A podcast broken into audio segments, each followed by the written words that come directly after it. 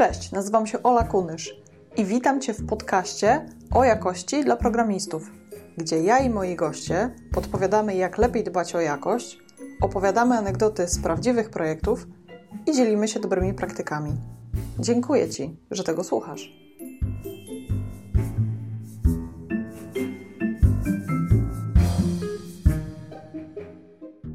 Zapraszam Cię do przesłuchania rozmowy z Anią Konopką. Ania to programistka z wieloletnim stażem. Skupia się głównie na frontendzie, ale nie obce są też jej backendowe czeluści aplikacji. Od lat dzieli się wiedzą na spotkaniach i konferencjach branżowych. Prowadzi bloga, kanał na YouTubie i indywidualne konsultacje dla tych, którzy chcą wejść na wyższy poziom w programowaniu frontendu. Dzisiaj rozmawiamy o tym, jak podejść do pisania testów na frontendzie właśnie, jak reagować na błędy na produkcji oraz jak możemy zadbać o lepszą współpracę między frontendem, backendem i testerami. Zapraszam. Cześć Ania. Cześć. Ania, ty jesteś programistką od wielu lat, ale też od wielu lat e, dzielisz się wiedzą. Prowadzisz e, bloga, ostatnio zaczęłaś nagrywać materiały. Powiedz, skąd w tobie taka potrzeba i jak to się wszystko zaczęło? Wydaje mi się, że ta potrzeba dzielenia się wiedzą to tak naprawdę początkowo nie do końca była potrzeba dzielenia się tą wiedzą, ale sobie układania tego mojego procesu nauki e, różnych rzeczy. I w sumie nadal tak trochę jest, że właśnie jak uczę się czegoś nowego, to e, tworzenie różnych materiałów pomaga mi sobie uporządkować to, bo gdy chce się coś wytłumaczyć komuś innemu, to to jest taki najlepszy sposób na to, żeby sobie rzeczywiście gdzieś tę wiedzę poukładać. Mhm. I wydaje mi się, że to był taki początek tego, że zaczęłam tworzyć różne rzeczy e, do internetu. No i na początku był właśnie mój blog e, kernelgonapanik.pl. Dalej go prowadzę, ale ostatnio właśnie też zaczęło się e, dziać dużo różnych innych rzeczy. Zaczęłam tworzyć na, na YouTube E, i też e, zaczęłam prowadzić takie indywidualne konsultacje, zajęcia e, z osobami, które właśnie chcą w jakiś sposób umiejętności swoje frontendowe ulepszyć. Czyli polecasz takie właśnie taki sposób utrwalania swojej wiedzy przez blogowanie czy nagrywanie po to, żeby właśnie i utrwalić sobie, ale też podzielić się gdzieś tam ze światem, z, z innymi. Tak, u mnie, e, u mnie to świetnie zadziałało, dalej działa i, i sama jak prowadzę na przykład różne zajęcia i chcę komuś coś wytłumaczyć, to to mnie bardzo prowokuje do tego, żeby sprawdzić siebie i rzeczywiście te luki wszystkie, które gdzieś tam jeszcze mam, e, uzupełniać w trakcie, więc to jest świetny sposób, żeby, żeby się uczyć. To prawda, jest nawet taki żart wśród twórców kursów, że jeśli chcesz się czegoś nauczyć, ale nie masz na to czasu, to zrób kurs online i wtedy musisz już po prostu wejść tak głęboko w ten temat, żeby właśnie to komuś wytłumaczyć, że e, na pewno nauczysz się tego dobrze. Mhm. Mm. No tak, tak. E, ale ja jestem ciekawa właśnie tych konsultacji, bo tak kiedyś rozmawiałyśmy o tym, że e, jednak temat testów często tam się pojawia i to są osoby na bardzo różnym e, pewnie poziomie doświadczenia. I powiedz, jakby w jakich okolicznościach w ogóle pojawiają się tam testy? To jest coś, co mnie trochę zdziwiło tak naprawdę. Rzeczywiście z tą potrzebą nauki testów przychodzą osoby na, na naprawdę różnym poziomie. Pracuję z osobami, które dopiero wchodzą do branży i szukają swojej pierwszej pracy właśnie w IT. I widzę, że już na tym etapie zauważają, że to jest taka umiejętność, która jest i pożądana przez pracodawców, i po prostu wypada to, to wiedzieć, to znać, mhm. co szczególnie właśnie po tej stronie frontendowej mnie bardzo cieszy, bo widzę, że się to trochę zmienia, tak? To nastawienie do, do testów na frontendzie. Przychodzą też osoby, które już pracują po kilka lat mm, właśnie jako frontendowcy, ale gdzieś ta umiejętność im kuleje. Albo chcieliby wprowadzić jakąś zmianę w ogóle na poziomie całego zespołu. E, widzą, że mhm. są tu jakieś braki i te testy może byłyby właśnie odpowiedzią na różne problemy, które się w zespole pojawiają. No i, e, i, i przychodzą z pytaniem, no to, no to jak? Jak to zrobić? Jak zacząć, nie? Mhm. No właśnie, bo ta umiejętność pisania testów jest obok, ona nie jest, nie przychodzi nam naturalnie z programowaniem i to dla wielu osób jest szokujące. Ja też rozmawiałam z wieloma osobami, które gdzieś tam przewinęły się przez kilka projektów, ale nie musiały pisać testów w trakcie. No i mówią, że no to jest takie trochę żenujące, że ktoś na przykład ma kilka lat doświadczenia, ale nie umie pisać testów i no, spadasz trochę na taki poziom juniorski z tą konkretną umiejętnością, kiedy, kiedy zaczynasz się tego uczyć, prawda?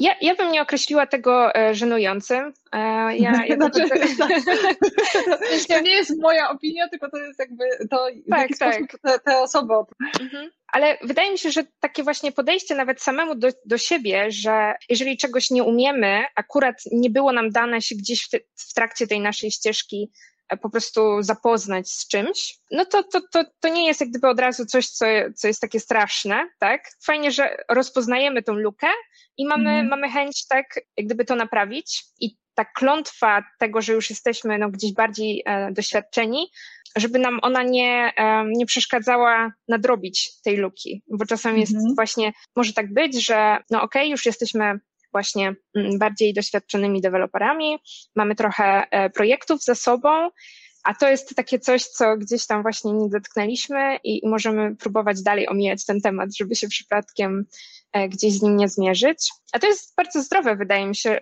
być takim juniorem w czymś od czasu do czasu, na nowo tak. E, i tak się cofnąć, bo to jest bardzo odświeżające. Ja tak mam dla mnie, jak się uczę jakiejś nowej technologii, ale też bardzo rozwijające w kontekście tego, co już wiem, tak? Bo można różne analogie zauważyć, jakieś inne koncepty między dziedzinami um, przenieść ale to też nas uczy takiego spojrzenia, jak to jest, jak ktoś dopiero zaczyna. To jest przydatne, gdy pracujemy w zespole z osobami, które nie mają jeszcze dużo doświadczenia i wtedy mhm. rzeczywiście możemy, jak tak regularnie się wchodzi w ich buty co jakiś czas, no to myślę, że to jest, to jest przydatne bardzo. Mhm bycie takim wiecznym, wiecznym juniorem. I no to też trochę na ego y, pomaga, no nie? że to ego nie jest takie wybujałe po tych kilku latach w branży. Dokładnie. Mhm. E, a powiedz, bo ja często spotykam się z tym, e, że osoby, które piszą frontend, zwłaszcza e, tam, często pojawia się taka historia, że no, u mnie w projektach nie było testów, więc w zasadzie po co mi są te testy? Ja nie rozumiem, po co mi dbanie o jakość właśnie w ten sposób. Czy ty pracowałaś w takich projektach, gdzie nie było testów wcale, takich testów automatycznych? Zdarzyło mi się, pracowałam w kilku takich projektach, ale to, co, co wydaje mi się, że w moim kontekście było takie czymś bardzo fajnym i czymś, co teraz bardzo doceniam, to jest to, że pierwszy projekt, do którego trafiłam, miał mhm. już e, testy automatyczne. To jeszcze było trochę, trochę lat temu w innych technologiach niż, e, niż teraz się używa, ale jak gdyby uczyłam się od początku tworzenia właśnie oprogramowania z testami i to było dla mnie coś takie całkiem, całkiem naturalnego. E, I mhm. to teraz sobie bardzo cenię, tak? Ale później w trakcie pracy Pracowałam w projektach, w których nie robiliśmy testów z różnych powodów. Czasem bardziej zasadnych, czasem mniej zasadnych w mojej opinii, ale, ale też w takich pracowałam. Ogólnie jest taka mniejsza, po stronie backendu te testy są czymś bardziej naturalnym i też e, i biznes jest bardziej jak gdyby przyzwyczajony do tego, że tam te testy się pisze, że trzeba jak gdyby trochę czasu na to, tak, jak, jak, mhm. jakie one mają konsekwencje. E, a po stronie frontu to jeszcze się tak rodzi, tak? E, możemy trafić tak. do środowiska, w którym to jest też naturalne, że tak samo jak dbamy o jakość na backendzie, to dbamy na frontendzie a można trafić do takiego środowiska, w którym to nie jest naturalne, tak? No tak, bo testy na backendzie testują jednostkowo i integracyjnie. Na frontendzie powiedzmy, że są testy end-to-end, które piszą testerzy, no więc w zasadzie ten frontend tam poradzić sobie bez, bez pisania tych testów. To powiedzmy. E, znaczy, nie, nie twierdzę, że to jest dobre rozwiązanie, tak, ale, że, ale słyszałam takie historie, że w zasadzie nie ma tego miejsca na, na testy na frontendzie, no bo właśnie tu jest odpowiedzialność backendowców, tu jest odpowiedzialność testerów, hej, co ja mam tutaj robić? No nie? Jest, jest takie podejście, też e, można się z nim spotkać. Jak, jak, to zwykle w software'ze, w IT, e, to zależy. Są, tak. są takie aplikacje, w których rzeczywiście tego kodu jest bardzo mało, ale tego kodu, który, który właśnie potencjalnie powinniśmy przetestować, ale Obecnie jest tak, że te, te frontendy nam puchną. One się robią coraz mm. większe, coraz bardziej skomplikowane i też zawierające taką logikę, która jest tylko, tylko tam, tak? Czy to właśnie logika jakiejś wizualizacji. No po prostu to jest kod, który ma prawo nie funkcjonować poprawnie i naszym zadaniem jest zabezpieczyć się przed tym w taki należyty sposób. O.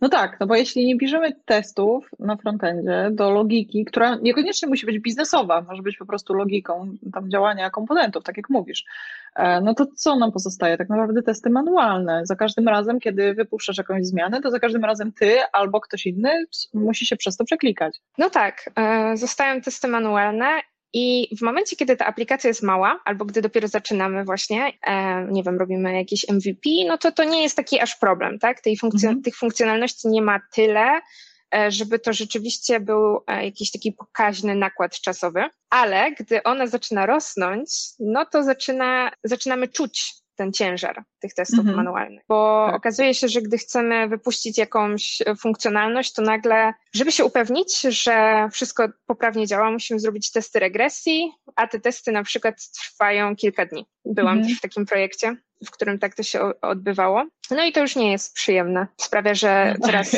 nie ma szybkiego fiksu na proda. nie ma szybkiego na proda, który jest za tydzień na prodzie. Mm, tak, albo fix na prodzie, który jest szybko zrobiony, ale psuje coś innego, tak? Tak też może tak. być. Tak, no, ale wtedy też... jest zwrotka po testach regresyjnych, potem jeszcze raz naprawiasz, potem znowu jest zwrotka i tak można się bawić kilka tygodni nawet, e, jeśli masz taki feedback, który trwa tam kilka dni. Tak, ale to, to nie tylko kwestia błędów, bo wszystkie funkcjonalności, które, które robimy, no dostarczamy do użytkownika powiedzmy po tygodniu od, mhm. od czasu, kiedy de facto były gotowe. No i to szczególnie w takich miejscach, gdzie rzeczywiście pracujemy na bieżąco nad produktem i chcemy, żeby, żeby dostawać jakiś feedback od użytkowników, no to to jest, to jest problem, tak? No bo mhm. no tu się szereg problemów pojawia, tak? Ten feedback się wydłuża, my już zaczynamy pracować nad czymś innym, potem musimy do tego wracać, no i mamy dużo tak, takich różnych problemów z organizacją pracy i... Jest inny priorytet i musimy rzucać wszystko all hands on board i, i naprawiamy, tak? Mimo tego, że tak. zaczęliśmy, tak jak mówisz, już coś innego. No właśnie, no porozmawiamy o tych błędach. Przychodzą błędy od klienta, to najczęściej pierwszą linią frontu jest no właśnie Front. frontem.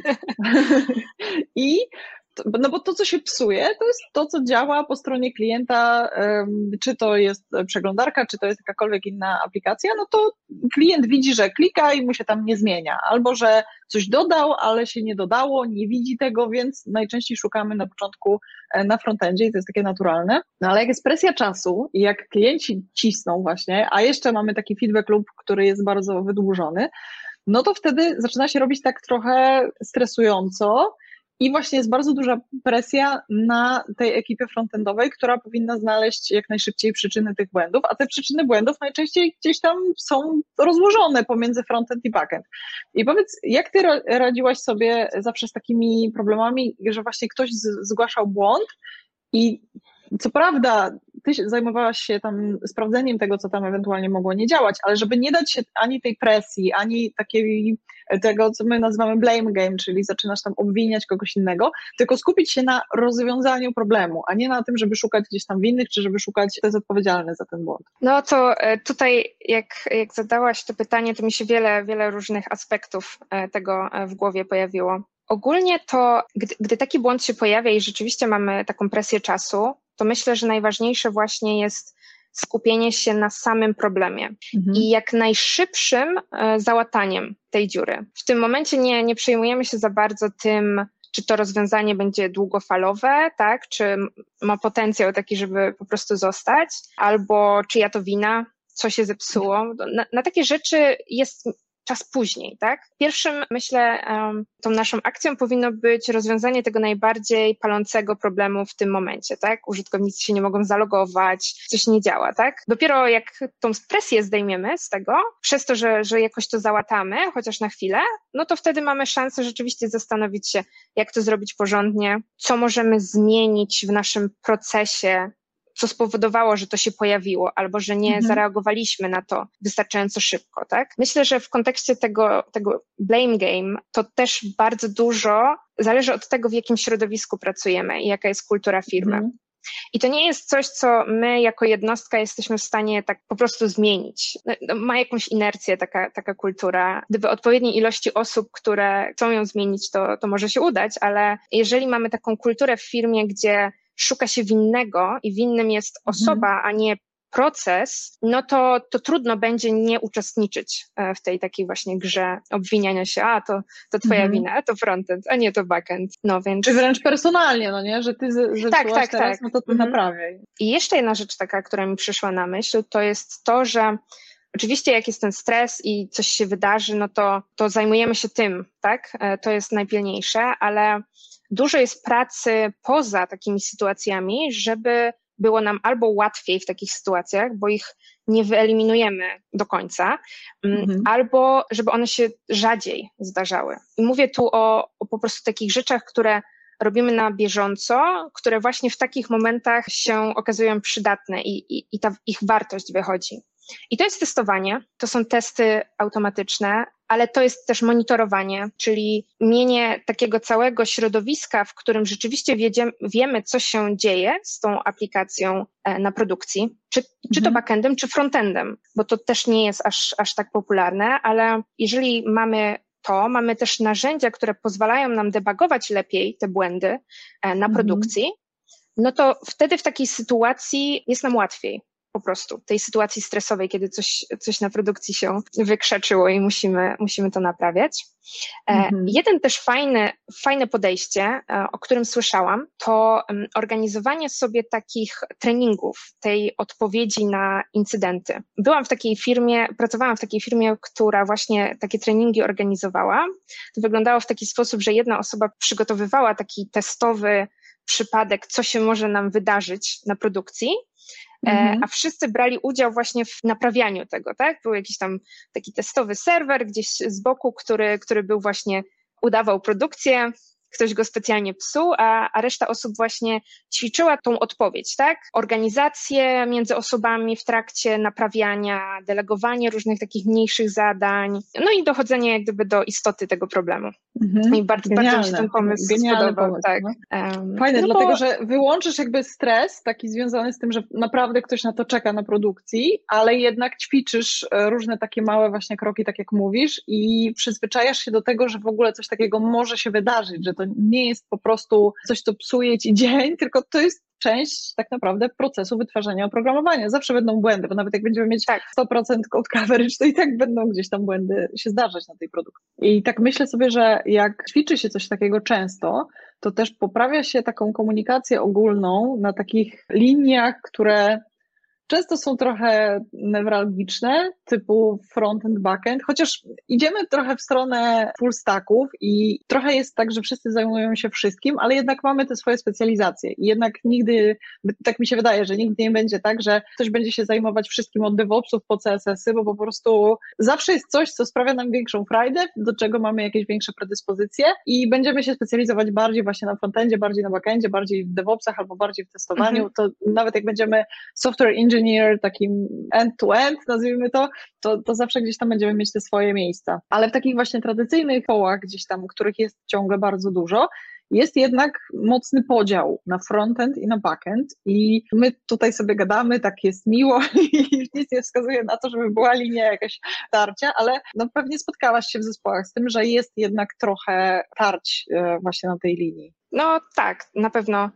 Wydaje mi się, że dla mnie takim sposobem na to, żeby sobie z takimi tarciami radzić, albo może raczej um, starać się właśnie do nich nawet no, nie dopuszczać, mhm. to, żeby właśnie trochę łamać te, te silosy tej wiedzy um, mhm. i, i, te granice. Mi się bardzo podoba taka koncepcja, nie pamiętam skąd, gdzie konkretnie o niej czytałam, ale takiej osobowości o, o kształcie T. Czyli jestem mhm. wyspecjalizowana w jakimś zakresie, to jest taka moja specjalizacja, ale z innych różnych dziedzin pokrewnych też troszkę wiem, tak? E, mhm. Czyli, czyli tu w tym jednym miejscu jest, jest dużo, ale też e, inne te dziedziny, które gdzieś tam z moją się łączą, też trochę znam. I według mnie, jak właśnie jestem programistką i zajmuję się frontendem, no to e, uważam, że warto znać trochę backend, znać trochę DevOps, znać trochę testo testowanie, bo to pozwala mi lepiej się komunikować z tymi e, mhm. osobami, które się tym zajmują tak w pełnym e, jak gdyby zakresie e, czasu. Bo mhm. bardziej rozumiem ich problemy, bardziej rozumiem te wyzwania, z którymi się oni czy one mierzą, tak? Rozumiem to, że jak ktoś mi powie, no to trudno będzie zrobić, to to nie jest dlatego, że ktoś ma takie widzimisię albo dzisiaj nie ma tak. ochoty tego pisać, tylko że to po prostu jest trudne na przykład. Mhm. I dla mnie takie właśnie trochę zrozumienie tej działki, oczywiście nie jest, nie będziemy ekspertami we wszystkim, tak jak powiedziałaś i to nie powinien być nasz cel, ale takie zrozumienie tego jak gdyby z czym to się w ogóle je i mhm. jakie, jakie są tam problemy, pozwala właśnie lepiej się e, dogadywać. Mm, tak, tak mhm. mi się wydaje. No tak. Ja nie słyszałam o tej teorii właśnie tej osobowości T, ale to bardzo rezonuje ze mną, bo ja też jestem strasznie niecierpliwą osobą i jak e, pracowałam w projekcie i miałam kogoś prosić o to, żeby coś dla mnie zrobił takiego, że wiem, że to jest bardzo mało pracy, ale ja po prostu nie umiem tego zrobić, to za drugim, trzecim razem ja już się tego chciałam nauczyć, żeby następnym razem zrobić to sobie już samodzielnie i po prostu wystawić na przykład coś do code review, e, żeby ktoś to sprawdził, zanim to pójdzie na produkcję, ale jednak, żebym nie musiała czekać na tę osobę w trakcie mojej pracy, tylko żebym już tam mogła iść dalej po prostu z tymi umiejętnościami, które mam. I to genialnie rozwija właśnie i tak usamodzielnia nas właśnie w projekcie w ten sposób. Mhm. I też według mnie jest bardzo korzystne dla samego projektu, no bo mhm. zmniejsza czas dostarczenia różnych rzeczy, bo nie musisz przechodzić przez ten właśnie ten taki lub tego, że musisz kogoś prosić, ten ktoś musi sobie, wiesz, wśród swoich zadań znaleźć czas na to. Mhm. E, no, więc to jest rozwijające dla, dla programistów, ale też, też dla samego projektu jest korzystne. Tak, tak. I też zmniejsza buzz faktor, bo tutaj mhm, jakby ta, ta nie jest kumulowana w jednostkach, tylko już kilka osób gdzieś tam ma e, taką wiedzę, bo powiedzmy ty jak jesteś na frontendzie, no to wiesz trochę z DevOpsów, ja na backendzie też trochę wiem z DevOpsów i w tym momencie jak nasz DevOps idzie na, jedzie na urlop, to, to nie, nie, musimy y, ściągać tej osoby, żeby coś tam ogarnęła u nas w projekcie, mhm. tylko możemy zrobić takie mniejsze rzeczy samodzielnie. No tak, tak, tak, dokładnie. Mhm. E, jeszcze w kontekście tej współpracy z backendem, e, tak mhm. tak mi się nasunęło, że ja na przykład bardzo, bardzo lubię, gdy, gdy pracujemy w projekcie w taki sposób, że ta, ten kontrakt między frontem i backendem, to, to, to miejsce, gdzie się stykamy, czyli właśnie mhm. wszystkie endpointy na przykład, że to miejsce jest dobrze udokumentowane. I, I, mamy taki kontrakt tego API, który, który gdzieś jest. Gdy mhm. to API się rozwija, no to ta dokumentacja jest uaktualniana. Różnie z tym bywa, tak? E, no tak, ale, ale są, można są sposoby, żeby to robić właśnie mhm. E, w taki sposób, żeby, żeby rzeczywiście to było aktualne. I to sprawia, że gdzieś pośrodku tego, tego wszystkiego, tak, stawiamy jakąś taką kreskę i mówimy, to będzie tutaj wyglądało w taki sposób. Mi na przykład w pracy frontendowca jest dużo łatwiej pracować takim projektem, bo nie muszę się pytać o każdą małą rzecz, po prostu zaglądam do tej dokumentacji i z mojej perspektywy ten fragment dokumentacji jest najbardziej istotny, bo, bo ten kontrakt wtedy mi pomaga jak gdyby rozumieć, e, z czego mogę skorzystać, w jaki sposób i nie zawracać głowy backendowcom. Mhm. No tak, no ale to też buduje zaufanie, prawda? Bo jak masz tam jakąś dokumentację, która czy jest taka aktualizowana ręcznie, czy jest jakimś swagerem na przykład zautomatyzowana, mhm. czy wręcz masz testy kontraktowe, które ci pilnują mhm. tego kontraktu, to nie ma czegoś takiego, że nagle ty przychodzisz i mówisz, hej, bo to, ten endpoint to w ogóle zupełnie inaczej miał wyglądać, bo ja potrzebuję to i to i to, a z drugiej strony ktoś z backendu nie przychodzi do ciebie i nie mówi, nie, złe dane wysyłasz, ty w ogóle powinieneś wysłać to i to i to. I ty już się wkurzasz, bo spędziłaś pół dnia nad tym, żeby y, przygotować właśnie te dane, a nie inne, a potem ktoś ci mówi, że jednak ten kontrakt się zmienił, chociaż wczoraj rozmawialiście jeszcze o tym, że będzie inaczej. Więc jakby to zaufanie bazujące jednak na konkretach i na tym, że my mamy jakiś właśnie kontrakt gdzieś tam pośrodku, który jest w jakikolwiek sposób sformalizowany, no to też dobrze wpływa na, na komunikację, ale też na, na unikanie tego blame game, no nie, o którym rozmawiałyśmy. Tak. No dobrze, to, to porozmawiamy o innej, innej linii tarć, e, które czasami zdarzają się e, w projektach. I ciekawa jestem bardzo, jak wygląda z Twojej perspektywy, e, linia programiści-testerzy z kolei, bo wydaje mi się, że z frontendu jest jednak trochę bliżej do, do testerów automatyzujących czy testerów manualnych, dlatego że no to bezpośrednio jest jakby kolejny krok i bardziej jesteście tam jednak na styku. I powiedz, czy miałaś takie doświadczenia jakichś konfliktów między programistami a testerami? Tak. Myślę, że to jest takie, taka właśnie relacja, która gdzieś jest chyba bardziej narażona na to, żeby się mhm. pojawiały w niej konflikty.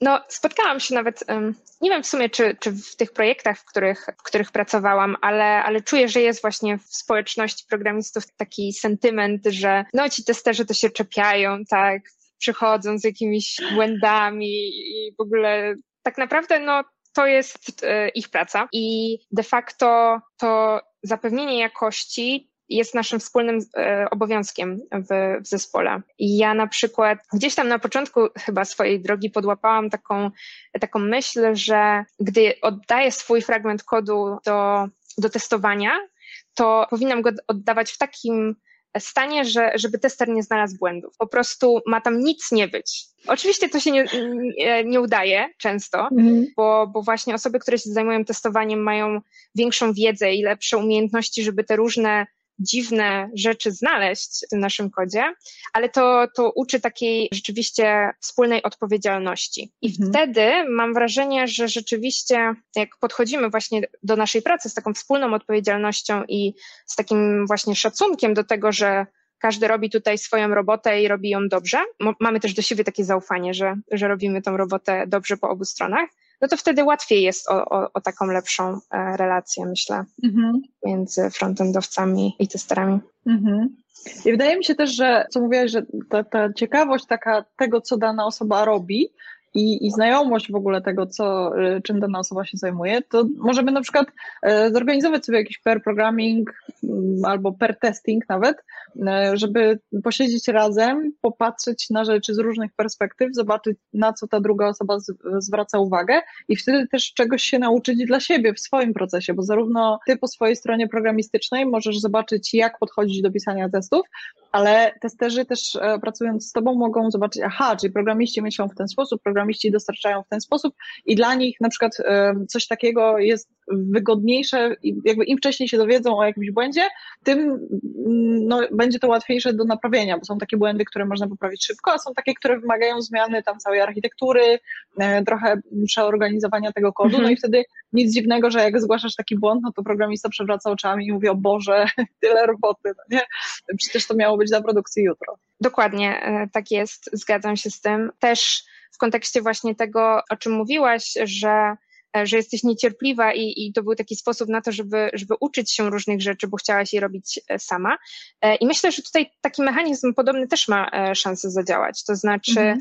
jeżeli testerzy na przykład podłapią trochę od programistów tego, w jaki sposób, nie wiem, potencjalnie dodawać jakiś nowy selektor do aplikacji, mhm. żeby, żeby właśnie pisanie tych selektorów do testów było prostsze, i później mhm. mogą to zrobić sami bez e, angażowania programisty, programistki. Drugą stronę programiści też mogą napisać jakiś test albo e, zmodyfikować go, kiedy wprowadzają funkcjonalność, która jak gdyby zmienia coś i, i psuje jakiś test, nie? I to, mhm. to wszystko nam usprawnia bardzo pracę, e, bo, bo niwelujemy takie chodzenie i, i proszenie o jakieś takie mniejsze rzeczy do zrobienia. No właśnie, to z tą literą T tak trochę rezonuje, no nie, że po prostu to jest zadanie, które jest bardzo blisko ciebie, dlaczego się nie dowiedzieć, jak ono działa? I nawet jeśli nie będziesz tego robić samodzielnie, no to trochę się już dowiesz i trochę właśnie ułatwisz tę pracę, bo czasami mam takie wrażenie, że wiele e, takich problemów komunikacyjnych wynika z tego, że my myślimy, że ktoś nam robi na złość, a ktoś po prostu nie wie, że inaczej byłoby dla nas łatwiej, a są po prostu dwie równorzędne drogi, wybiera jedną z nich bez jakiegoś konkretnego powodu, po prostu tak jest ktoś przyzwyczajony, a my to odbieramy, że to jest rzucanie nam kłody pod nogi, prawda? Tak. Um, a czasami też tak jest, że dopiero jak się właśnie spotkamy, to e, mamy szansę wymyślić coś, co będzie naprawdę takim fajnym rozwiązaniem, bo mhm. połowę wiedzy mamy my, a połowę ma druga osoba i jak gdyby bez złączenia tego i porozmawiania, to nigdy byśmy na to nie wpadli, tak? Więc no tak, to jest tak. jedna kwestia też właśnie tego, że musimy zrozumieć potrzeby tej drugiej osoby w kontekście właśnie pracy, no ale też po prostu czasami dopiero jak te nasze ekspertyzy się gdzieś tam e, złączą, no to, to coś fajnego z tego wychodzi. No właśnie to ta, ta magia inteligencji zbiorowej tutaj zadziała, mhm. no nie? że e, zbieramy różne kompetencje po to, żeby wymyślić e, najlepsze możliwe rozwiązanie w danym zespole. A jeśli zespół jest na nie, albo jakaś osoba w zespole jest na nie i mówi, ja nie będę pisać testów, to co? Mhm. Jak wtedy sobie z taką osobą radzić? Co jej powiedzieć? Z mojego doświadczenia wynika, że często taki, takie stanowcze nie e, na, na koncepcję testów, czy na jakąkolwiek inną koncepcję proponowaną e, w ramach właśnie pracy, e, że to często wynika z właśnie tego, że dana osoba na przykład nie ma za dużo doświadczenia właśnie z testami, nie umie ich mhm. pisać, więc ten brak wiedzy odnośnie tego, jak to robić w sposób dobry, też taki, żeby mm, nie zajmowało to zbyt dużo czasu, tak? Bo na początku, jeżeli nie robimy czegoś, no to, po prostu nam to zajmuje czas. I właśnie taki brak wiedzy jest takim pierwszym tym, okej, okay, ja, ja nie chcę mieć z tym nic wspólnego, po co to? Robiliśmy, robiliśmy to tyle czasu w ten sposób i nie warto tego zmieniać, tak? Że to jest takim, może być takim czynnikiem, który gdzieś tam kogoś e, blokuje. E, I myślę, że w, te, w tym momencie dobre jest takie oswajanie tego tematu. To znaczy, jeżeli my wiemy więcej, właśnie chociażby w temacie testów, no to możemy zrobić jakiś, e, nie wiem, jakąś prezentację, jakiś taki mini warsztat tego, jak to mogłoby wyglądać i pokazać komuś, że to nie jest takie, takie straszne, tak? E, mhm. Pokazać te uruchomione testy, nawet na naszej własnej aplikacji, tak, nad którą pracujemy i pokazać, że tutaj, tutaj coś się dzieje, napisać to na przykład wspólnie w trakcie, w trakcie takich warsztatów, żeby rzeczywiście ktoś się mógł zapoznać z tym, jak to w ogóle e, wygląda. E, mhm. Myślę, myślę, że to jest dobre, dobre takie wejście. Taką przeszkodą też chyba często e, z tego, co, co widzę, jest to, że łatwiej jest nam pisać testy, kiedy już mamy jakieś testy. Tak. To znaczy, pierwszy wysiłek postawienia całego środowiska, sprawienia, że te testy się e, gdzieś uruchamiają w trakcie jakiegoś procesu CI albo no, że one żyją, tak? To, to jest taki wysiłek, który no, jest tym takim pierwszym wejściowym e, jak gdyby ceną, którą musimy zapłacić, nie? E, za to, że, mhm. że sobie te testy do projektu włączamy. I to mogłaby być też taka okazja, żeby, gdy to zrobimy, pokazać zespołowi, że okej, okay, to, to, to to nie było takie trudne i, i możemy iść z tym, z tym dalej, tak? Mhm. Żeby już była jakaś baza tego, na czym możesz się wzorować też dalej, no nie? Bo tak jak mówisz, tak. dużo łatwiej jest dopisywać testy już do istniejącej bazy, nie tylko dlatego, że jest już przygotowany ten proces CI, ale też dlatego, że jest ten kodzik testowy, do którego możesz zerknąć i najczęściej, tak jak zaczynamy pisać testy, to nie piszemy ich od zera, tylko po prostu kopiujemy jakiś cudzy kawałek kodu i mówimy, ok, to ja mniej więcej rozumiem, co się tutaj dzieje, spróbuję to dopasować do mojego scenariusza. Ale też e, zdaję sobie sprawę, że różne są projekty, różne są e, firmy, środowiska, w których pracujemy. Niektóre są bardziej otwarte na tego typu propozycje albo zmiany, a niektóre mhm. mniej. jeżeli są mniej, to, to też mamy jakąś skończoną, skończony wpływ na tę zmianę. Mhm. E, możemy zrobić pewną część pracy, żeby, żeby taką zmianę zapoczątkować, ale nie mamy nad tym pełnej kontroli też e, i żebyśmy się tym e, nie przejmowali zbytnio mhm. Mm, w takich wypadkach. No tak, często też jest tak, że są osoby, które nie mają jeszcze umiejętności, ale wiedzą, że pisanie testów jest ważne, czują to, że te testy przydałyby się w tym projekcie, ale no, nie czują się na tyle pewnie, żeby jakby pociągnąć ze sobą zespół. I mi wydaje się, że tak czy siak można to zrobić, właśnie taką pozytywną presją, bo tak jak mówisz, no można się przygotować, można zrobić jakiś warsztat, nawet jeśli to nie będzie na jakimś takim turbo wysokim poziomie, tylko ja odrobię takie zadanie domowe w postaci tego, że do swojej aplikacji dopiszę testy, tam spróbuję coś wysypać, pokazać jak wygląda czerwony raport testowy, poczytać może trochę o jakichś dobrych praktykach, o tym, gdzie najlepiej pisać testy, jak zacząć. I wtedy może gdzieś tam zasiejemy to ziarno, nawet jeśli my nie jesteśmy ekspertami od testów, to jakby przez to, że pozwolimy innym wyobrazić sobie taki świat z testami w naszym projekcie, to że, że, że ludzie pójdą za tym. Masz, e, masz jakiś pomysł e, inny, jak to zrobić w takim przypadku, kiedy ty nie umiesz pisać testów za bardzo? Mam pomysł, ale on jest troszeczkę radykalny. Dawaj. Myślę, że to jak gdyby nie tylko w kontekście testów, jeżeli chcemy się czegoś nauczyć, e, to warto być w takim miejscu, w którym możemy się tego nauczyć. Mhm. Więc potencjalnie, jeżeli wchodzi w grę zmiana projektu e, na, na taki, w którym te testy są, albo właśnie firmy też e, żeby być w takim projekcie. No, to jest już pomysł taki bardziej radykalnych, ale tak mówię z własnego doświadczenia, bo czuję, ile mi dało to, że na początku pracowałam w projekcie, w którym te testy mnie otaczały e, mhm. i mogłam bardzo szybko łapać właśnie te wszystkie dobre praktyki po prostu przez e, absorpcję tego, co się, co się działo w projekcie. Więc wydaje mi się, że, że to jest też bardzo dużym plusem móc być w takim E, środowisku, w którym te testy się pisze, są one w projekcie, mogę je sobie oglądać, modyfikować, a dopiero potem przejść do tego etapu, ok, to teraz ja jestem tutaj egidą testów i, i rzeczywiście gdzieś to wdrażam w projekcie, mm -hmm. no bo to, to jest wyzwanie, tak? E, a jednocześnie tak. ucząc się i wdrażając coś do projektu, no to to jest podwójnie takie duże wyzwanie. No tak, trzeba mieć mocno się zawziąć tutaj i no, nie poddawać się przez dłuższy czas, prawda? Bo na pewno te, te, te zwątpienia gdzieś tam się pojawią, no bo e, tak jak mówisz, są dwie trudności. To nie jest tylko jedna trudność w postaci tego, że zespół mi nie pisze testów albo tego, że ja się uczę, tylko że to jest kombo jakby tych dwóch rzeczy naraz. Mhm. No ale mówisz, że zmiana pracy, e, podczas gdy wiele osób właśnie wykłada się na znajomości testów na rozmowach kwalifikacyjnych, i to jest taki trochę problem jaja i kury, to znaczy masz zespół, w którym się nie pisze testów, więc nie możesz się tego nauczyć, a chcesz iść do pracy, gdzie pisze się testy i boisz się tego, jak wypadniesz na rozmowie i czy masz chociaż jakieś takie ogólne pojęcie o tym, po co pisać testy i, co wtedy, jeśli chcesz zmienić pracę, a tam w opisie tego stanowiska jest napisane, że jednak są wymagane te testy. E, ja myślę, że taką podstawową wiedzę odnośnie tego, e, czym są testy, po co je pisać, co nam dają, e, albo jak takie pierwsze te testy napisać, to, to tego można się nauczyć samemu. E, mhm. Czy to e, za pomocą jakichś darmowych materiałów, które są w internecie, które my też udostępniamy w ramach naszego e, newslettera, czy też w kontekście naszego kursu, nad którym pracujemy. To jest taka właśnie ta wiedza na start, ta, ta piguła wiedzy na początek, żeby się zaznajomić z tematem i będąc na takiej rozmowie, e, pokazać, że, że, że interesuje nas w ogóle ten temat i, i, że chcemy w to wejść. A później przychodzi już też ta, ta praktyka i ta, ta, ta, ta wiedza poparta doświadczeniem e, i to, to wszystko dobre, co nam może dać praca w takim projekcie, w którym te testy już rzeczywiście są takie zadomowione i, i to gdzieś nam, nas może później wnieść na jeszcze wyższy poziom, e, jeżeli mhm. chodzi o umiejętność pisania właśnie testów, które nam służą.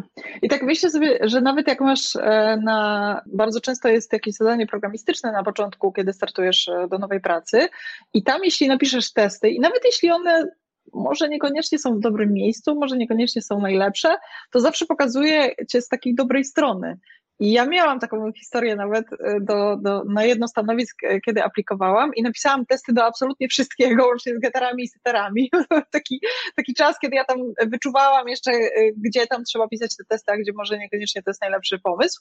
I feedback był taki, że może te testy do geterów i seterów to jest trochę przesada, ale lepsze przegięcie jednak jest w tę stronę i oni spojrzeli na to takim e, pozytywnym, jakby z, lepszej strony na mnie spojrzeli przez to, że ja napisałam tych testów za dużo, niż gdybym miała nie pisać testów wcale, więc jakby też tego się nie bójmy, że jak napiszemy te testy, które nie są może najlepszej jakości, może nie są w tych miejscach, w których powinny być, to to wcale nie będzie tak, że nas to odrzuci, e, znaczy, że, że ludzie po prostu odrzucą nas z danej rozmowy, tylko raczej to będzie świadczyć e, o tym, że, że uczymy się, że tu tutaj chcemy zdobywać kompetencje i że to jest coś, co, co jest dla nas ważne. Tak, szczególnie też e, jeżeli w danym zadaniu nawet nie jest wprost powiedziane, bo zauważyłam, że ostatnio e, dużo częściej wprost w ramach e, definicji tego zadania jest powiedziane, że oczekujemy, że napiszesz testy, mhm. Mm, ale nawet jak nie jest napisane, to według mnie właśnie samo to, że się jak gdyby traktuje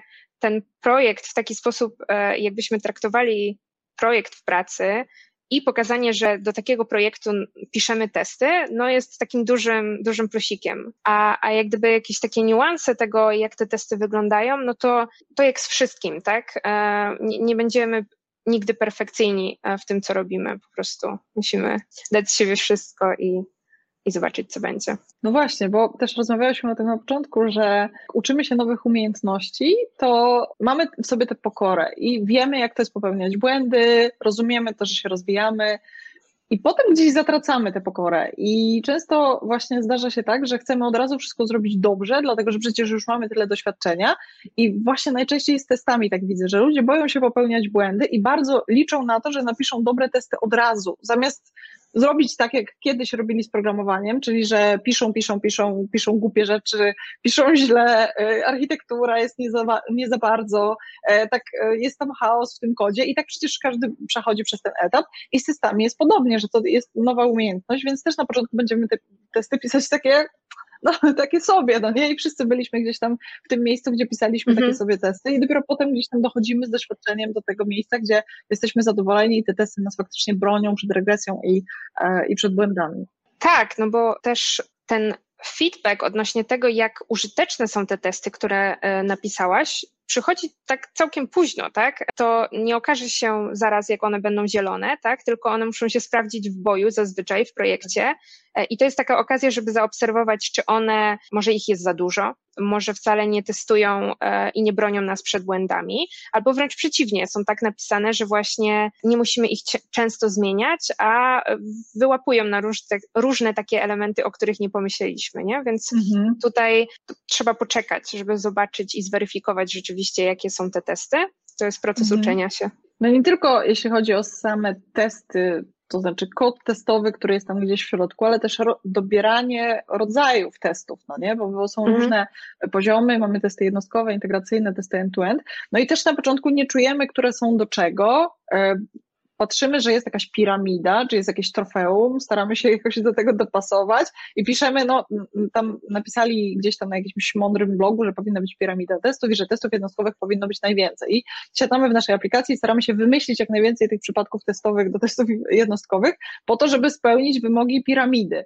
E, no ale nie zawsze mamy piramidę w projekcie, nie zawsze to tak wygląda i jakby tutaj też jest e, to wyczuwanie, prawda? Czy jak to wyglądało u Ciebie? Czy, czy wiedziałaś od razu, e, które rodzaje testów do czego? Czy, czy zaczynałaś od testów jednostkowych, czy może od testów end-to-end? Z której strony piramidy to było? Wydaje mi się, że o piramidzie samej jako takiej nauczyłam się w ramach mojej edukacji jakiejś informatycznej. E, czyli gdzieś tam w okolicach studiów e, moich, ale tak naprawdę w momencie, kiedy mm, wchodziłam już w, tą, w tę stronę praktyczną e, testów, to akurat pracowałam w takim miejscu, gdzie się podchodziło do tego z dużo bardziej praktycznej strony. Mhm. To znaczy, jak gdyby tą piramidę trochę zostawiłam na początek gdzieś tam na studiach, tak? Nie poświęcaliśmy za dużo czasu myśleniu, że o tych testów mamy za mało, ich powinniśmy mieć więcej, a, a tych testów według piramidy powinno być mniej, tak? E, raczej do tego w taki sposób nie podchodziliśmy. Bardziej myślę, że, że, że warto skupiać się właśnie na tym, co te testy nam dają i jakie mamy z, nim, z nimi problemy potencjalnie, mm. tak? Ta piramida tak naprawdę odzwierciedla trochę e, właśnie ten balans między testami, które są szybkie, bardziej niezawodne, ale testują mhm. mniejsze fragmenty kodu i tymi testami, które potencjalnie właśnie są wolniejsze i bardziej gdzieś tam podatne na jakieś problemy, mm, a testują szerzej tą naszą aplikację, nie? Czyli testami właśnie end-to-end mm, bardziej. E, I jak tak rozumiemy, co, co, o co chodziło tak pierwotnie w tej, w tej piramidzie, no to później łatwiej sobie to dostosowywać do tego, jak gdyby naszego projektu, tak? Gdzie rzeczywiście e, czy mamy na przykład problem z tym, że mamy za dużo testów end-to-end i one są wolne i ich uruchomienie trwa kilka godzin, tak? No to okej, okay. jeżeli mamy taki problem, no to znaczy, że gdzieś tam ta równowaga tych testów została zaburzona. Możemy się zastanowić, mhm. czy możemy przetestować część z tych rzeczy, które teraz testujemy testami end-to-end, gdzieś niżej w tej, w tej piramidzie, czyli właśnie może więcej testów integracyjnych. Tak jak wspomniałaś um, o, o, o trofeum, tak? Ta, ta piramida już, ona trochę ewoluuje, zmienia się, są nowe pomysły odnośnie tego, jak to powinno wyglądać. A raczej wydaje mi się, że te nowe pomysły, one odzwierciedlają to, jak rzeczywiście to w projektach często wygląda, tak? Bo mhm. teoria teorią, a w praktyce okazuje się, że gdzieś to raczej inaczej wygląda, albo różnie, tak? W zależności od typu projektu. No i, i, i gdzieś dostosowujemy to nasze myślenie o, o testach, myślę, do tego, jak w praktyce nam to idzie w projektach. Mhm. To prawda. No to jest trochę tak jak e, code coverage, czyli ten procent pokrycia kodu testami, gdzie bardzo często jest tam nawet taki KPI w firmach, że tam powinniśmy mieć x procent, powiedzmy tam 80 czy ileś e, i ślepo podążamy za tym, zamiast zastanowić się, po co w ogóle są nam te testy, dlaczego chcemy akurat tyle tych testów mieć, czy nie wystarczy nam mniej, ale może lepszych, co to w ogóle znaczy lepsze testy. I, i tutaj dochodzimy do tego, że tak jak mówisz, no, zaczynamy rozumieć, po co nam są w ogóle te testy potrzebne i zaczynamy się zastanawiać nad tym, jak one mogą nam pomóc, a nie tylko podążamy ślepo za jakimiś tam wskaźnikami czy jakimiś dobrymi praktykami, które e, odkryliśmy gdzieś tam w internecie czy w książkach. Nie? Dokładnie i myślę, że to też wychodzi poza, poza same testy, tak? Praktyki praktykami, ale gdzieś tam zawsze musimy to odnosić do naszych realiów i mhm. jaki to ma e, mieć skutek, co chcemy tym naprawić, ulepszyć, no to, to, to zawsze jest bardzo zależne od tej sytuacji, w której jesteśmy w danym momencie.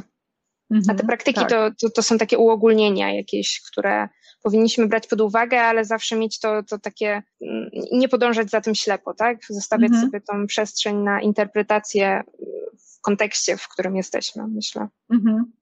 Tak jak mówiłaś, że trochę się dowiedzieć, czyli trochę zdobyć wiedzy, ale też bardzo dużo umiejętności i takiego eksperymentowania na własną rękę z własnymi projektami, żeby zobaczyć, jakie są takie realne problemy, a nie tylko żywić się jakby tym, co ktoś nam daje na konferencjach, czy w książkach, czy, e, czy na blogach. Tak. Zawsze, zawsze to odnosić właśnie do, do swojej praktyki, swojego doświadczenia i, i tego, nad czym pracujemy. Myślę, mhm. że to, to jest bardzo rozwijające w taki sposób. To prawda, to jest dobry, e, dobre zakończenie tej rozmowy. E, dziękuję Ci, Aniu, bardzo za podzielenie się wiedzą. Myślę, że wiele osób tutaj dowiedziało się, po co w ogóle im są potrzebne testy i jak się tutaj rozwijać w tym temacie. To może zaprośmy jeszcze do, e, do naszego newslettera frontendowego. Tak, zapraszamy właśnie do, e, do newslettera o testach, o testowaniu na frontendzie. Piszemy tam sporo o technicznych rzeczach, ale też takich troszeczkę bardziej właśnie związanych z ogólnym podejściem do testowania i można się zapisać na, na testy na frontendzie.pl. Dokładnie. Zapraszamy. Co tydzień w środę wychodzi newsletter. E, gdzie zawsze jest bardzo mięsiście i czasami tak jak, jak mówisz, że, że jest technicznie, a czasami jest właśnie tak bardziej wysokopoziomowo z takimi dobrymi praktykami. I też tam e, organizujemy e, webinary i bardzo różne materiały się pojawiają w tych newsletterach, także zapraszamy do dołączenia. Zapraszamy i dziękuję za zaproszenie. Dzięki wielkie. Miło było porozmawiać. Bardzo rezonują ze mną te, te Twoje opinie i mimo tego, że jesteśmy trochę z innego świadka i mamy trochę inne doświadczenia jakby projektowe, to wiele rzeczy jest bardzo podobnych, co, co utwierdza mnie w przekonaniu, że jakby te dobre praktyki związane z testami, one są tak naprawdę niezależne od technologii, od miejsca w projekcie, tylko po prostu bardziej właśnie są związane z tym, jak my podchodzimy do jakości, jak my podchodzimy do testów. Także jeszcze raz wielkie dzięki. Dziękujemy słuchaczom i do zobaczenia na testy na frontendzie.pl. Do usłyszenia.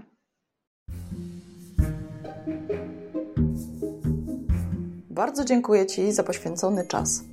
Jeśli ten odcinek dał Ci wartość, to podziel się nim w social mediach albo wyślij go do jednej osoby. W notatkach do odcinka znajdziesz linki do bloga, kanału na YouTubie i mojego Twittera. Jeśli masz jakieś pytania albo sugestie, to napisz do mnie na olamałpka szkołatestów.online. Niech moc będzie z Tobą. Ola Kunysz.